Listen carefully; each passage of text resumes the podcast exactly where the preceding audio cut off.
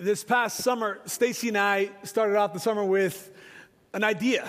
We wanted to get as many options for our family of things to do in Omaha, preferably free things because six kids is expensive.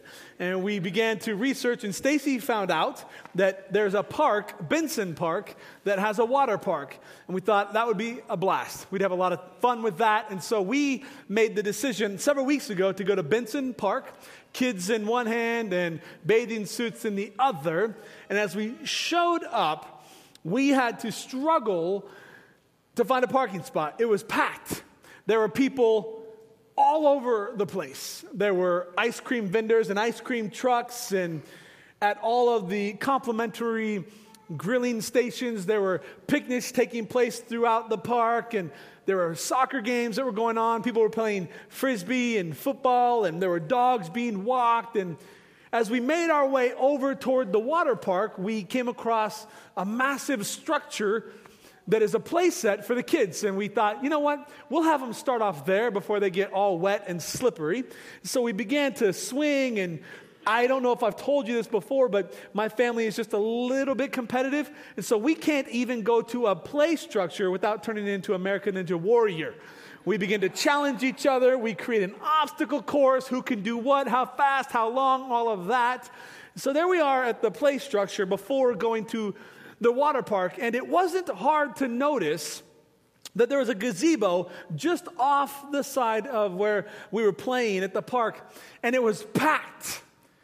I don't mean this as a hyperbole. I literally mean that there were well over 100 people that were occupying this gazebo. It was a different ethnic group, a different nationality, different, different culture, and it was beautiful to see. And there was music coming from the gazebo, and there were these intrinsic smells that were pulling you in of all this amazing food. And there was a table set up with presents as high and as wide as the table was. And People were playing board games and there was laughter. And I also couldn't help but notice how the, the celebration was spilling out all over the park. That there were people that were a part of this celebration that were represented at the, the playground and at the water park and coming and going. And so, me being the passive observer that I was, walked right up to the party. And I started to take notice of what was going on. And it was a birthday party. It was a celebration of life. Now, I never figured out this matriarch's age, but it was clear that there was an elderly woman that they were celebrating. They were celebrating her life, they were celebrating her impact, they were celebrating the significance of who she was to them. And she was having a great time. It was a brilliant celebration that impacted not only those who were in attendance, but those that were casually observing as they walked by. And it got me thinking a lot about what we celebrate. And today, in week six of our Power of One series, we're going to talk about the power of one celebration. That the power of one celebration in the Christian life is significant and that God can use it to change the trajectory of somebody's history for all eternity. Let me invite you to grab your Bible if you don't have a Bible, I want to encourage you to raise your hand and allow one of my friends, one of our ushers, to gift you a Bible. Throw your hand up, let them know that you need a Bible, you didn't bring it today, and they'll bring you one. It's yours to have and to keep. And as you get your Bible open, turn to Acts chapter 2, and we're going to spend all of our time today in verses 32 through 41. Acts chapter 2, verse 32 is where we will start. As you're turning there, let me begin our time in a word of prayer.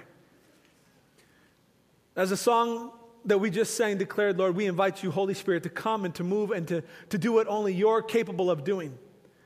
We ask that you would redeem this time, that you would use it for your good and your glory. Father, I pray now that as I as I have the privilege of preaching, that I would rightly divide your word in a way that honors you and that is clear and concise with authenticity and integrity. Father, I pray as your word goes out that it, it would change us. But I pray that each one of us would begin now to make this decision to be hearers of the word and doers. And Father, I pray that as we investigate how we celebrate new life in you,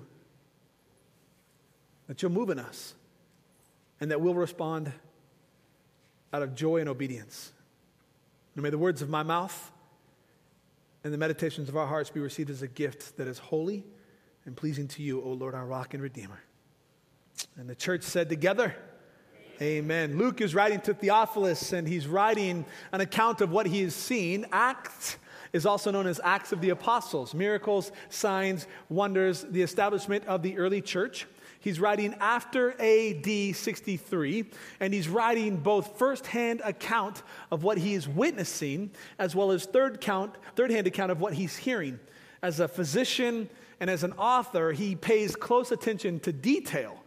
And Luke includes a bunch of really fun details in his writing, both in the Gospel of Luke as well as in Acts of the Apostles. And though not one of the original chosen, he has lived his ministry now in close proximity of the apostles and is a witness to what God is doing through the ministry of Jesus. And he writes about this and he shares it with both Jews and Gentiles alike.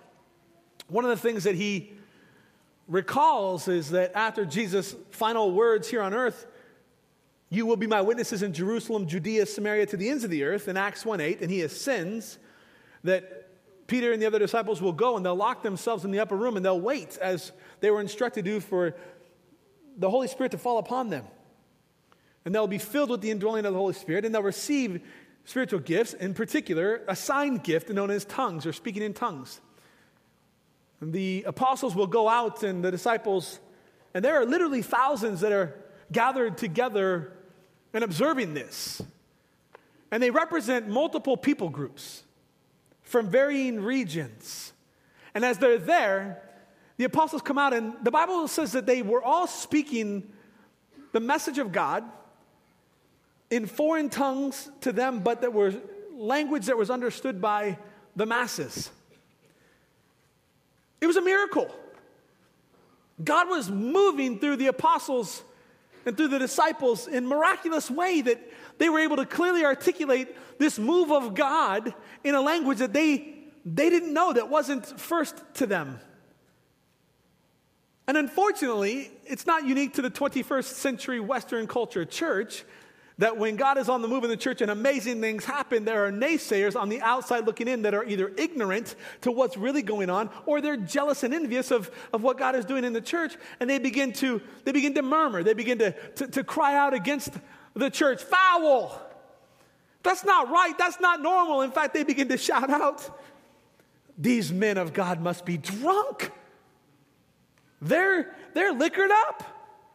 And Peter looking at his friends, says, Wait, are you serious? It is nine o'clock in the morning. Can we agree that's a little too early to be blitzed? Then he goes on to give the first recorded sermon in the Acts of the Apostles, Peter's first address in the local church. And how God moves through this message is supernatural. And how I pray that God moves through this message this morning, may it be supernatural. We're going to pick up the, the back half of Peter's sermon. But I would encourage you, on the heels of today's message, to read Acts 1 and Acts 2 and even Acts 3 after what we're going to study today. But we're going to be looking at Acts chapter 2, verse 32 through 41 together. Here is Luke's account in Peter's words, verse 32. Peter recalls to the audience as he preaches God, God raised Jesus from the dead, and we are all witnesses of this. Peter is talking about this real time. We, pastors who study theology and doctrine and go to seminary to be prepared to rightly divide the word of God, we have our own experiences and we have the education of others that has been passed down to us that we hold on to as we as we communicate the message of Christ. I have my personal testimony to share my story with you. But I wasn't there 2,000 years ago when this was happening in real time. Peter, as he writes this eclectic group of individuals, is living this out real time. And he's saying, don't just take my word for it, but we collectively, we are all witnesses of what's taking place. The life, the 32 years of life and ministry that Jesus lived, the death at Golgotha, the place of the skull, the cross, the borrowed tomb, the resurrection, conquering death that we might have eternal life, the celebration, the subsequent celebration. We're witnesses to this. This isn't just me, this is me and, and my posse. We've all seen this. This is happening in real time. And, and he's sharing with them what's, what's taking place, what is taking place, and the significance not only in their lives, but culturally. God raised Jesus from the dead, and we, we are all witnesses of this. This speaks to the power of one testimony that our story may be the story that God uses to change someone's history for all eternity. Verse 33, Peter says, Now he is exalted to the place of highest honor in heaven at God's right hand. And the Father, as He promised, gave Him the Holy Spirit to pour out upon us, just as you see and hear today. Now, there are several things that we have to unpack here that are critical to our conversation this morning. The first of which is that Peter is going to appropriate Jesus Christ's position. And then he's going to follow, follow it up with a, with a proof text or a supporting passage. He says, Now he, Jesus Christ, is exalted to the, to the place of highest honor in heaven at God's right hand. Throughout Scripture, we see in multiple other places seated at God's right hand. What's critical for our conversation that we understand is that to be seated at the right hand of God insinuates that the work that Jesus was doing is finished. That it, it, it's finished. There's nothing else to do. You can't already do what's been done. Jesus has done it, it's, it's complete. And so now he's seated at the place of honor at the right hand of the Father. This is also significant when you consider Jesus' disciples and they come to him and they say, Jesus, teach us to pray like John teaches his disciples to pray. And Jesus will give what we now know as the Lord's Prayer Our Father, which art in heaven, hallowed be thy name, holy is your name. Your kingdom come, your will be done here on earth as it is in heaven. Jesus introduces and then helps them understand that his very existence is God's God's gift to humanity that we can experience the kingdom of heaven here and now. In his fulfillment, not only we get to experience, not only do we get to experience the things of the kingdom of heaven here and now, but we get to look forward to the things of heaven to come. This text here lets us know in subtle yet tremendously significant ways the work that Jesus has done, that he came not to abolish the law, but to fulfill the law, that he came once and for all, for all. And Peter says, now he is exalted both in physical form and, and in position. He's exalted in praise. He's exalted at the highest honor in heaven at God's right hand. And the Father, as He has promised, gave Him the Holy Spirit to pour out upon us, just as you see in here today. I want to give you guys, well, this is free today. You don't have to pay for this. People will argue that they don't believe in the Trinity theology because it's not in Scripture. Well, I, am not going to disagree that the word Trinity isn't used in that, in that tense, but this is what we call proof text. You don't have to look past Genesis when it said, In the beginning, God created the heaven and the earth, and that the Holy Spirit was over the waters. We see proof over and over again of these three unique characteristics, one person yet uniquely different. And we've come up with clever ways in our culture to teach this. Water is one example, that it has three forms liquid form, a hard form, and a gas form. And we've used eggs the shell, the white, and the yolk. But I want to encourage you to, to use this as a supporting proof text to demonstrate clearly here, and I want, I want to give you this as well that in the original language, in the original Greek language,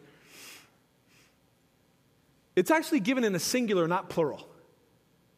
That the word used to describe God the Father, God the Son, and God the Holy Spirit is in the singular. So Peter says here, look, now he is exalted to the place of highest honor at God's right hand, and the Father, as he promised, gave him the Holy Spirit. Now, Here's the promised Holy Spirit upon us to pour out upon us, just as you see and hear today. This is the, this is the Trinity at work. God the Father, God the Son, God the Holy Spirit. One, yet unique. And the Holy Spirit is what they were there to talk about. They had talked about Jesus, they had believed on God. But this Holy Spirit thing was unique to them, it was new to them. And what do people do when things are new to them, when they're ignorant and they don't understand?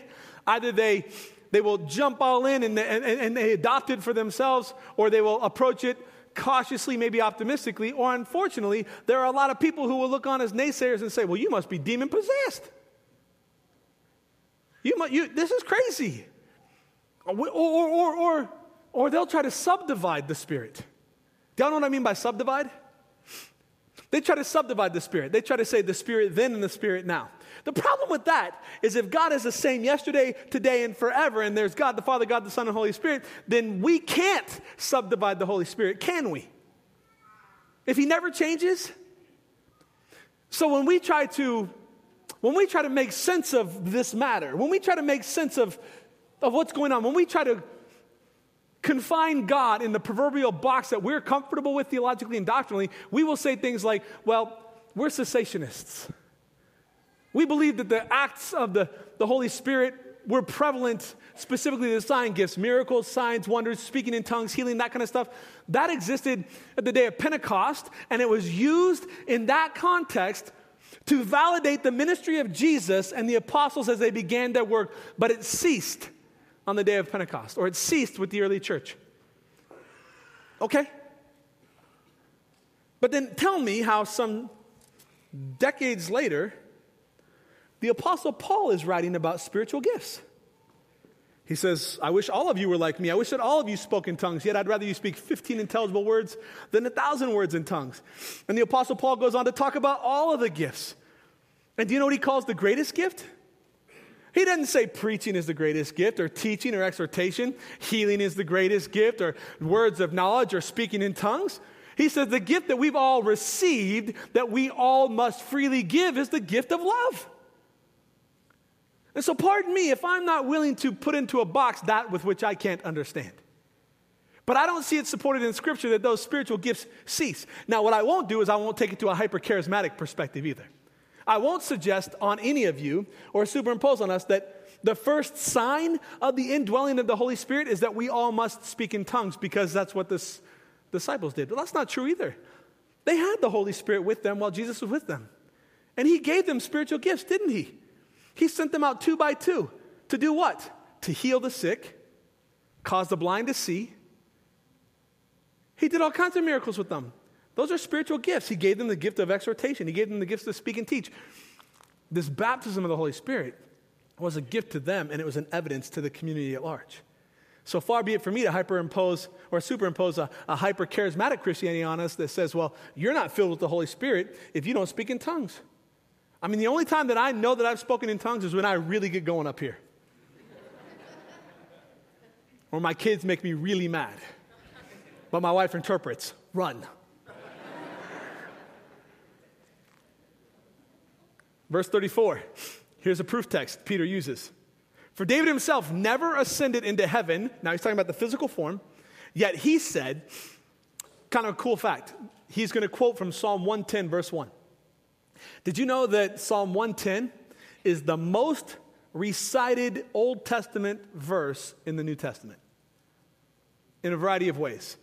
He recites from David in Psalm 110, verse 1, where David said, The Lord said to my Lord, Sit in the place of honor at my right hand until I humble your enemies, making them a footstool under your feet. A couple of really cool things that we, if we're not careful, we would just glance over and, and, and miss, but they're really cool. Do you notice how in that first line of that first sentence, the Lord said to my Lord? Look, at, look carefully at the text. Do you notice that the first Lord is in all capital letters? Capital L, capital O, capital R, and capital D, with the second being capital L followed by three lowercase o r d. Anytime we read in the scripture where Lord is all capitalized, we should take that to mean God creator. The creator of the universe. The one in which if we don't worship, the rocks will cry out, that God. The Alpha and the Omega, that God. Who was, is, and forever will be, that God. Anytime we see Lord followed by lowercase lettering, it is a sign of honor and position, but they called the kings lords. At your service, my Lord. Two things that I think are critical here. The first is that David recognized his spot in the kingdom. David's the king of Israel. And yet, even amongst himself as a king and in his own kingdom, he places God on the throne.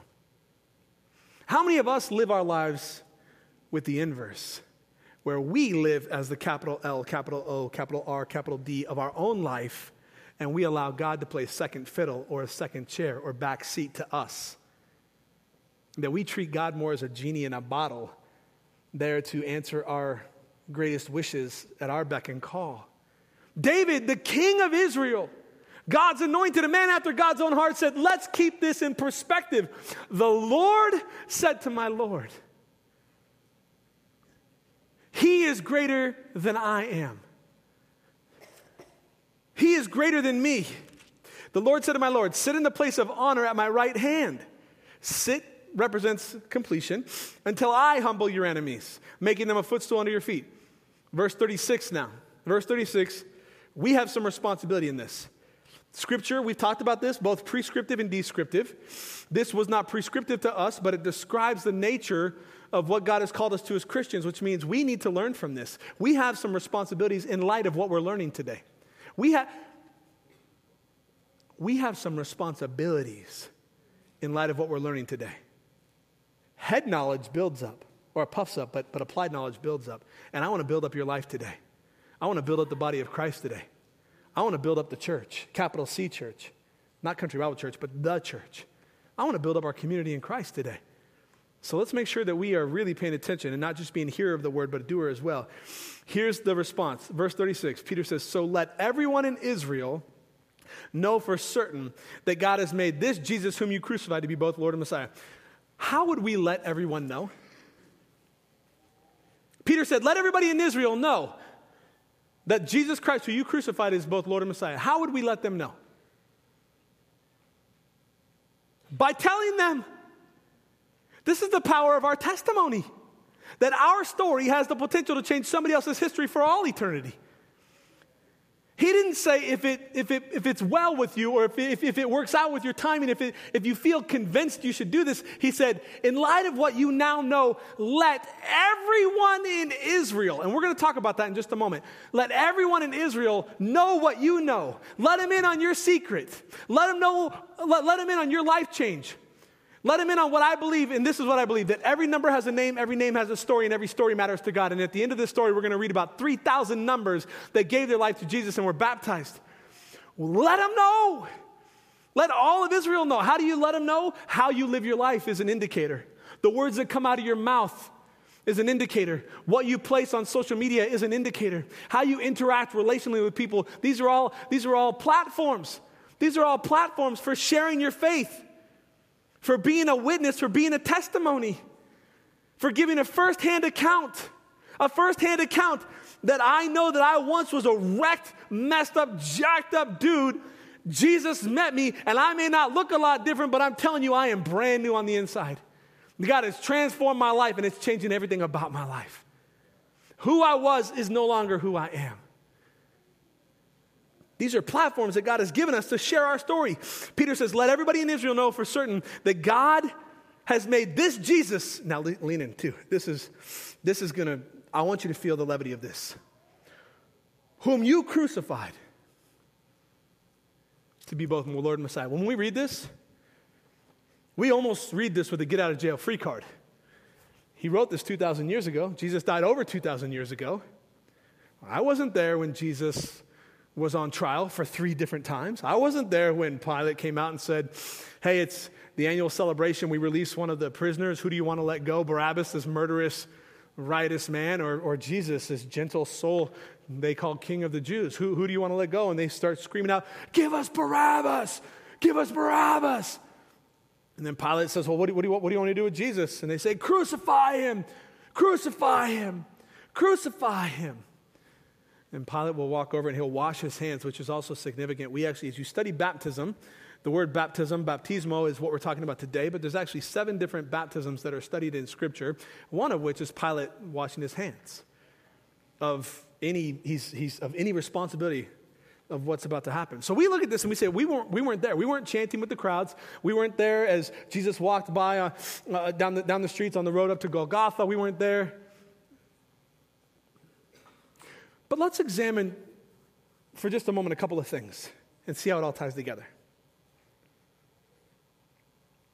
The Bible says that each one of us is uniquely created in the very image of God, that we were knit together in our mother's womb before the creation. That God knows us and He calls us by name, plan, and purpose for our lives. Jesus on the cross will say, Father, forgive them for they know not what they do. And then he will commit his spirit into the very hands of God. What was he asking forgiveness for? For their sins. And who is them? Them includes anyone who has been separated from God because of their sins. Because God can have no part in sin, so Jesus came in substitutionary atonement. He gave himself up on the cross for all sinners, for all time. His blood the final atonement, propitiation, making a way where there was no other way. And who did he do it for? He did it for the world. Who is them? Me and you. Let me read that again. Peter says, So let everybody in Israel know for certain, give them a testimony about how God has changed your life the same Jesus that you crucified. Don't let his death be in vain.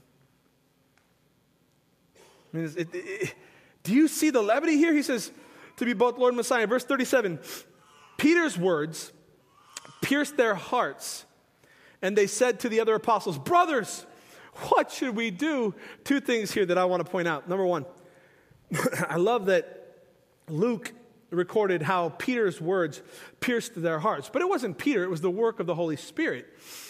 I mentioned this a few weeks ago, and I want to revisit it. Many of you have noticed that when I finish praying before every sermon, I pray the same prayer at the end. May the words of my mouth and the meditations of our hearts be received as a gift, holy and pleasing to you, O Lord, our rock and our redeemer. This is David's prayer in Psalm 19:14. It's not unique to me, but I want it to be true of me. As I've been tasked with the responsibility of rightly dividing the Word of God, I want to do it with authenticity and with integrity. But more than all of that, more than all of my preparations, more than all of my studies, more than anything that I can put down on paper, I cannot do what is reserved for the work of the Holy Spirit alone to do. And I pray above all things that I will be little more than conduit that God will use to pierce our hearts. To pierce our hearts. One of the greatest compliments that I have received in my time of preaching, and in particular here at Country Bible Church over the last three years.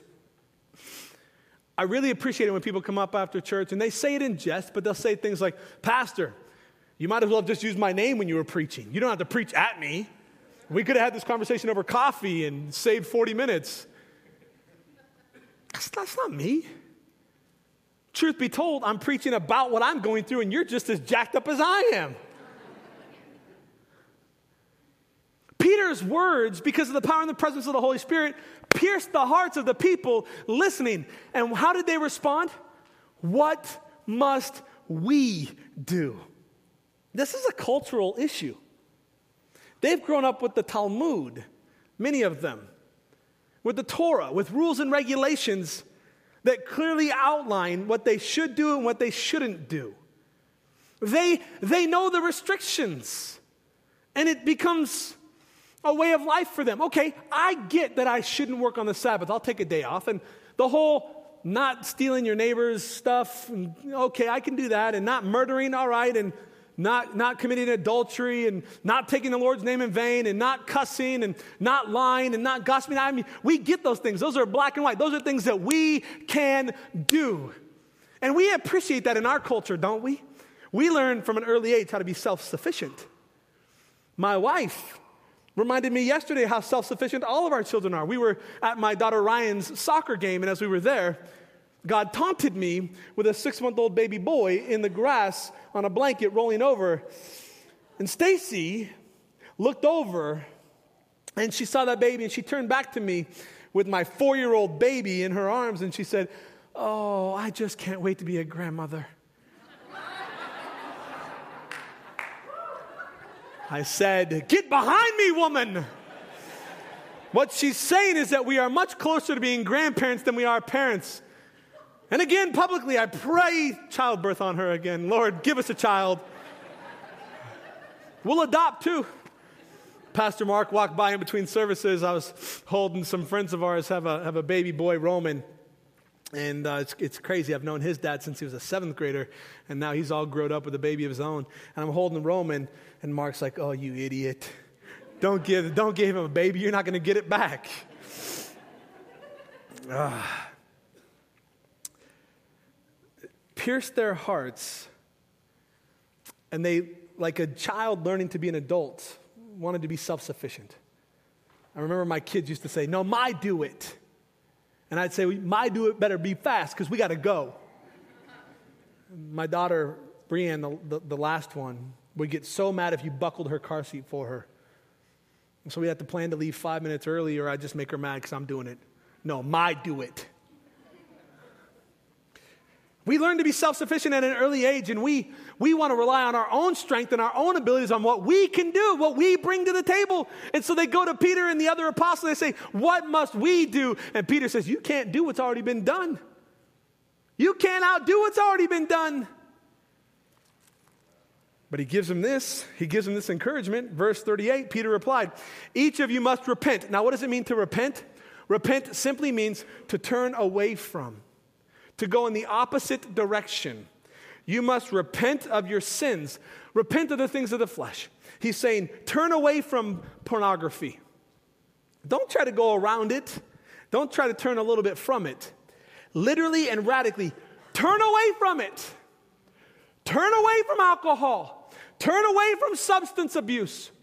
Turn away from extramarital affairs. Turn away from gossip. Turn away from gluttony. Turn away from the things that, that, that you're justifying, that you're trying to, to, to make a, a, loophole for, that you're doing. Turn away from them. The problem is that in our culture, we tell people to stop doing something, but we don't give them the appropriate alternative. Let me give you an example. In my 42 years of dieting, and I'm only 41. When I was early on in my, in my weight loss journey, people were really good at telling me what I shouldn't eat, but nobody ever instructed me on how I should eat. They'd say, Well, you keep eating like that, and you're going to keep looking like that. Oh, man, you have the gift of encouragement. Praise God.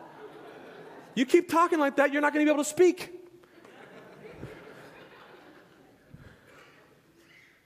It wasn't until my friend Becky Griggs came along, who had been through the same journey that I was on, and she said, if you keep eating like this, you're going to look like this. But instead of eating like this, you need to, you need to eat like this. Replace that with this. That leads to death. This leads to, to life.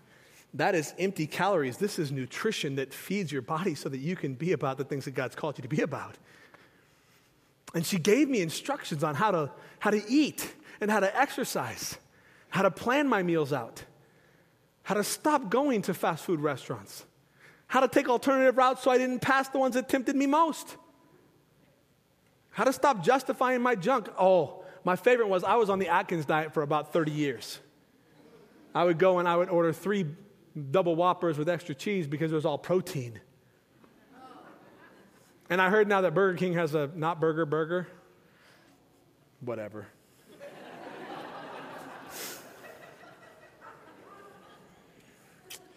He doesn't just say, stop what you're doing. He says, each of you must repent, turn from the ways of the world, turn from your sins, and turn to God. When you're tempted to look at the pornography, turn to the scriptures. When you're tempted to overeat, turn to your discipleship groups or your life groups. When you're tempted to say things you shouldn't, turn to prayer. When you're tempted to be about the things of the world, get your butt to church.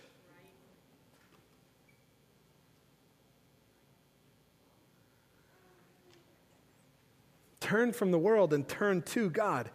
And then he says, and be baptized, baptismo, which means immersed in water. Now, culturally, they were very familiar with superstitions where water was concerned. Multiple baptisms.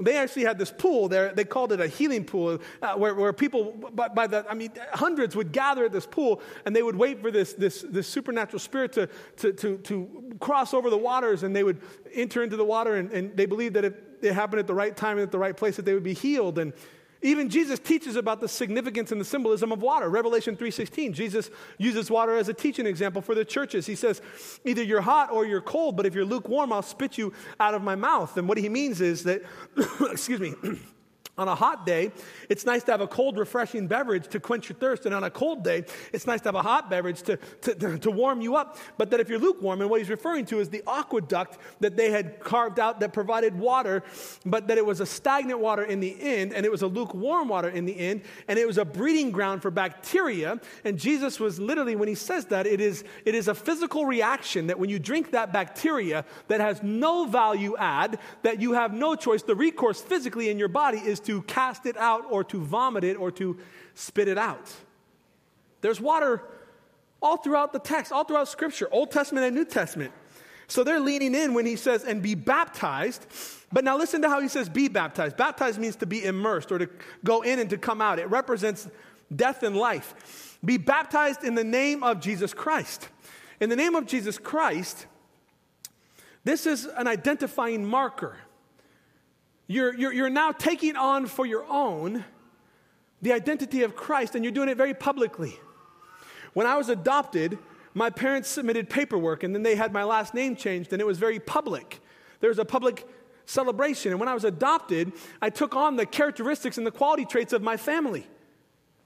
When my great grandmother passed away, she wasn't my biological great grandmother. Many of you were here a couple of years ago when I preached about my grandfather who died in the Vietnam War. That wasn't my biological grandfather, that was my adopted dad's father. But his mother, when she passed away into her 90s, she left an inheritance to, to 10 of her great grandchildren, one of which involved me. And do you know how much different my inheritance was to the other nine great grandchildren? It wasn't. Because I was adopted into the family and she treated me as one of her own. And I took on the last name. Friends, I have had four last names. Since birth, I was born with the last name. The given name was Thorson. I don't know any Thorson, but that was my biological mother's husband before she had divorced him and lived her reckless life. And so she just gave me her maiden or her last name at that time. Then it was changed to her maiden name, which is McKay. And then she got married when I was eight, and so then I carried the name Criley. My biological father's last name is Ford. And when I was adopted, they were giving me the name Anderson.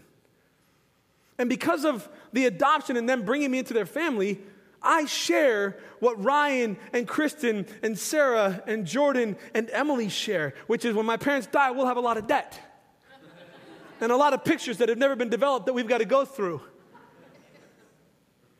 But in seriousness, I share this family with them. And do you know what my mother and my father never did post adoption? They never introduced their children and then their adopted son. And it was the best thing ever. My biological, uh, excuse me, my, my adopted mother is four foot nine. Many of you have met her, you've seen her. She's four foot nine. She's from England, massive hair, bigger personality. And she's pretty young. And when they would see her, I was, when I was, I was adopted at 16, and my, my, my family were, were 32 years old. They took a 16 year old on as their own. And when they would see me with these other kids, you know, my mom never said, when they said, Well, how is your son so tall and so big and he looks so different than the rest of them? She said, We feed him different. she never made me feel like I didn't belong. That's what baptism does. Is it, is, is it brings us into a, a community of others and it unites us and it identifies us with Christ. We'll talk about that in just a moment. But when you're baptized in the name of Jesus Christ, you're literally taking on Christ for the forgiveness of your sins. I don't have time to go into that. I really want to, but I don't have time to right now. Then you will receive the gift of the Holy Spirit. This promise is to you and to your children and even to the Gentiles, all who have been called by the Lord our God. Friends, this is another verse that's been taken out of context. Jeremiah 29 11. We've talked about this recently. For I know the plans I have for you, declares the Lord plans to prosper you and not to harm you, plans to give you a hope and a future. Awesome verse. Who wouldn't want that as their life verse? Plans to prosper me and not to harm me, plans to give me a hope in a future. But when you put it in culture and context, it is written to the Israel people, and they are in Babylon, living as exiles under extreme persecution. When you understand that, that that's who God was talking to, and that that was the context, we want all of, we want all the benefits, we want all the blessings without all the baggage. We want all the, the celebration without all the devastation all of a sudden that life verse takes on a little bit of a different meaning, doesn't it? Here's another one.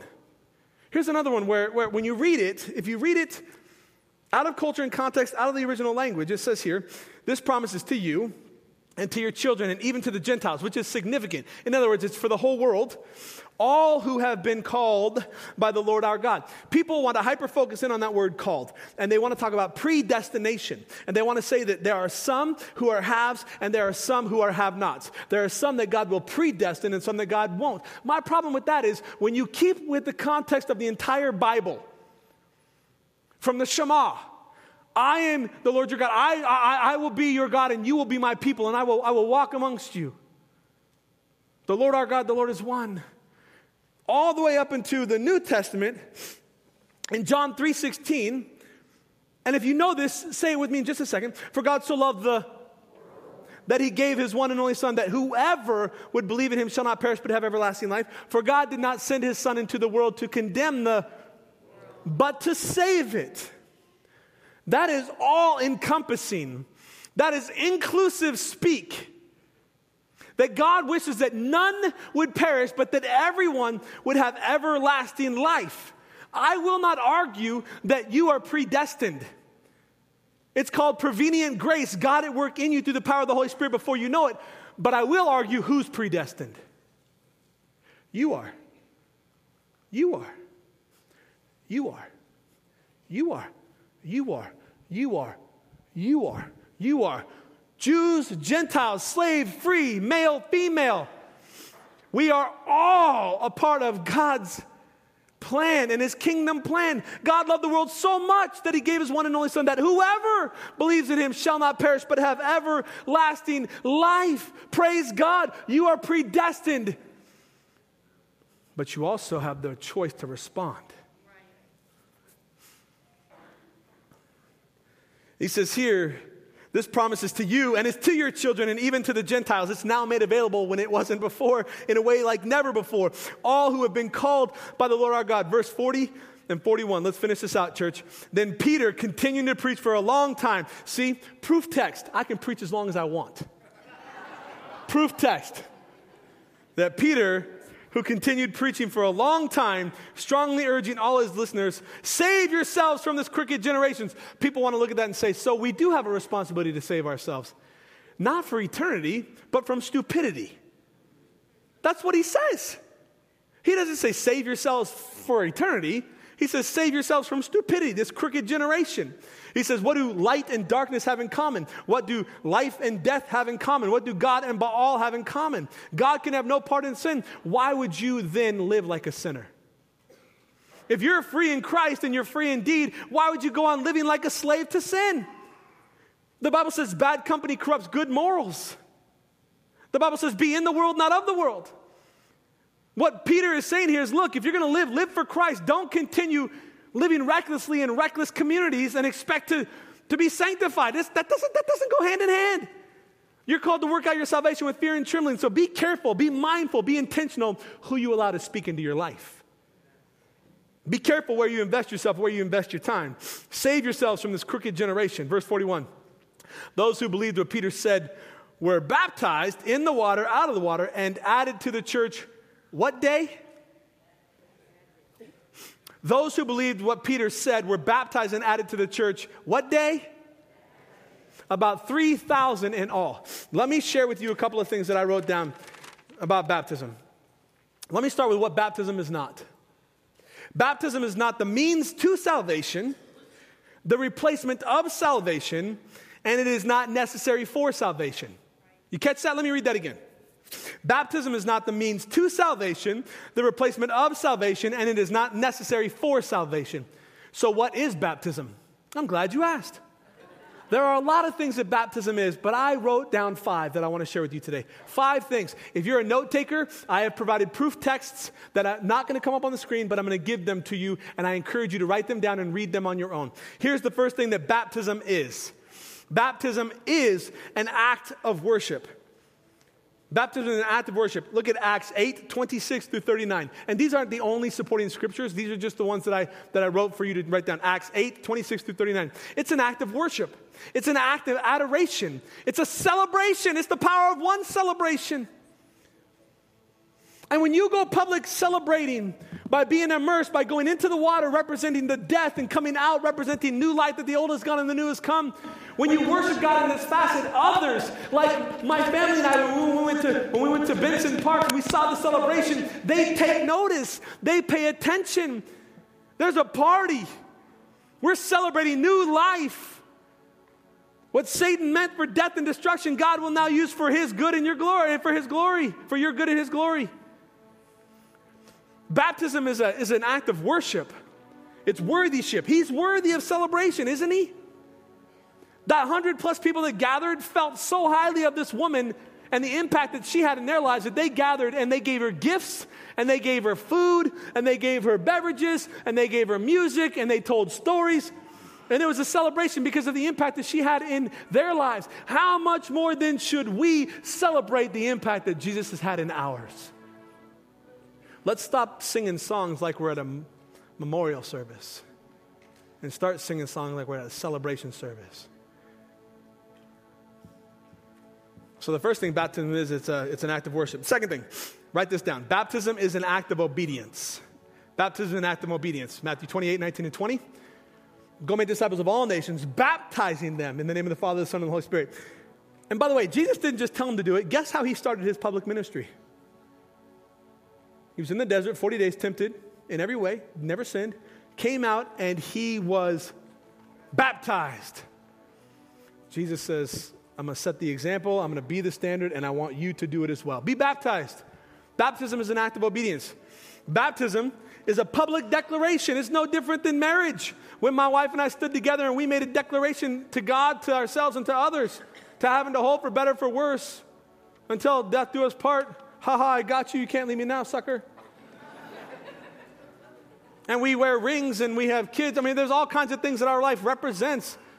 That we made this commitment, this covenant to one another. It's a declaration. Here's the proof text Colossians 2 21, Mark 16 16, which says, Believe and be baptized. It's a declaration. You're making a declaration. You're saying, I am his and he is mine. I commit myself. Go back to Psalm 110, verse 1, when David said, The Lord said to my Lord, He is my God, He is my Savior. Two more things that baptism is. Baptism identifies us with Christ, Acts 2:38, which we studied today. It identifies us with Christ, who we are because of whose we are.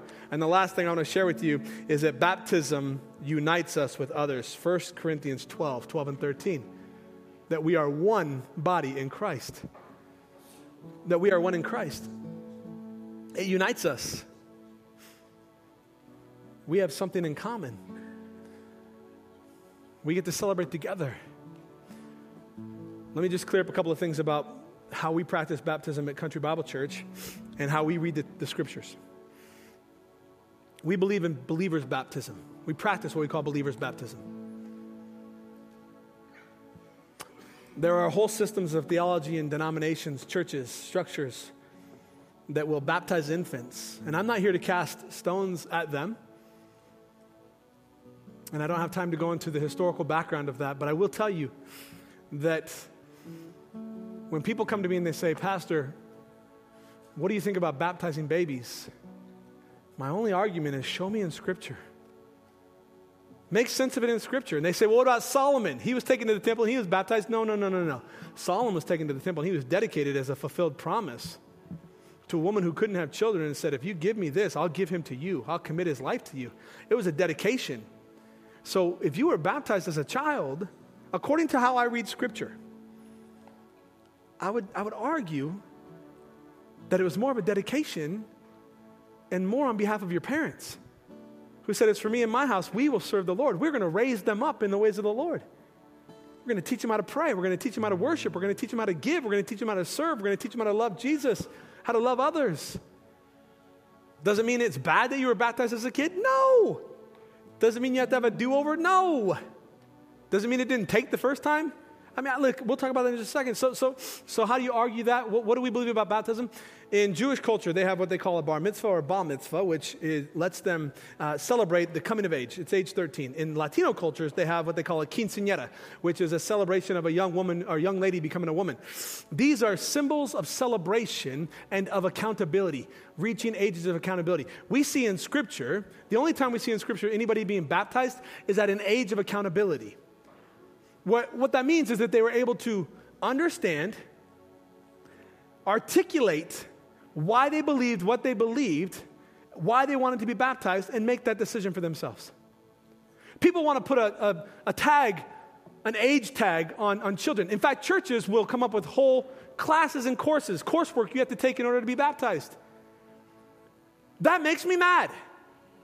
You say, well, it's the only responsible thing to do, Pastor. You're getting people who get baptized that don't know what they're doing. Really? Jesus said, believe and be baptized. Last week we learned about God doing all kinds of crazy miracles, and it said that Lydia, when she responded to the word of God and the work of God, what did she do? She was baptized, she and her household. And what about, what about the centurion guard who was standing there for Paul and Silas as, as, as a jailer, and they, he received the, the word and the work of the Lord? What did he do? That day, he believed and was baptized. If scripture didn't come up with a 4, 6, 8, 12, 15 part class on what baptism is, how to do it, what modes of baptism, what, who am I to do that? What I know that scripture clearly teaches is that if you believe on Jesus Christ as your Lord and Savior, turn from your sins, turn to God, and get wet. Oh, and when should you do it? What day? People who ask, people who, say, and I'm not making fun of you. I'm not, I'm not making fun of you. I'm not, I promise. Well, shouldn't I go home and pray about it? What? Believing in being baptized is like saying, Should I pray about taking my next breath? It's just the natural next step. No, the Bible doesn't say believe and then pray about whether you should be baptized. Well, I didn't come prepared to church today to be baptized, Pastor. I've never been baptized. Or, or, or, or I was baptized, but I didn't really commit my life to Christ back then. Is it, is it wrong if I get baptized again? No. I've never told anybody who wants me to renew their vows. Sorry, I'm not doing it. You said 25 years ago you loved each other. Has it changed? Nope. Good. no, you want to recommit to your marriage? I'll stand right here and say, you better do it again. You better do it again. You recommit your life to Christ? You don't have to, but I want to encourage you get wet. You were baptized as a kid and you had no say in it, but today you declare that Jesus Christ is your Lord and Savior. Get wet. So here's what we've done for you because my staff is smart. We've taken all the guesswork out of this for you. If you have believed on Jesus Christ as your Lord and Savior, today is your day. You can be baptized. We want you to be baptized. We have provided towels for you. If you get baptized, sign up now. Today, you get a free t shirt. Today, today, today we have, we have, we have fresh clothes for you. We have a free T-shirt that we give you to be baptized in, and that you can keep as an example, as a just as a celebration afterward. We have got ladies. Uh, without going into detail, we've thought of everything. We're prepared, guys. We have gel for your hair. Older guys, we have pocket combs. Bald guys, whatever. We literally, we've thought of everything. I promise you, we've thought of everything. Well, shouldn't I go home and get my towel? We have those too. What about people to celebrate with? When you're baptized, you're baptized into a new family. We've got a family ready to celebrate with you. So here's what I want you to do. We have six people signed up to be baptized already. But if you are here this morning, you didn't, you didn't, you didn't sign up to be baptized, we're ready for that too. Pastor Austin is going to take the team and we're going to lead, lead, lead us out in a, in a song of celebration here in just a minute. Here's what I want you to do. If you want to be baptized today, if you're not one of the, the six people that signed up in advance, but you want to be baptized today, get up, go through those back doors. In fact, Pastor Cody's right there. You can't miss him. Cody just wave, say, Hi, good morning, church. Cody will give you directions on where to go to get baptized. We'll get you set up. We'll take you out to the connection center. We'll get you set up. We'll get you dressed. We'll get you changed. We'll get you, we'll get you set up. We got camera on site. We're going to take pictures. It's going to be an amazing time. It's going to be an amazing celebration. Did you know that every number has a name, every name has a story, and every story matters to God? And did you know that when you celebrate your story, your story might be the story that God uses to change somebody else's history for all eternity? So what are you waiting for?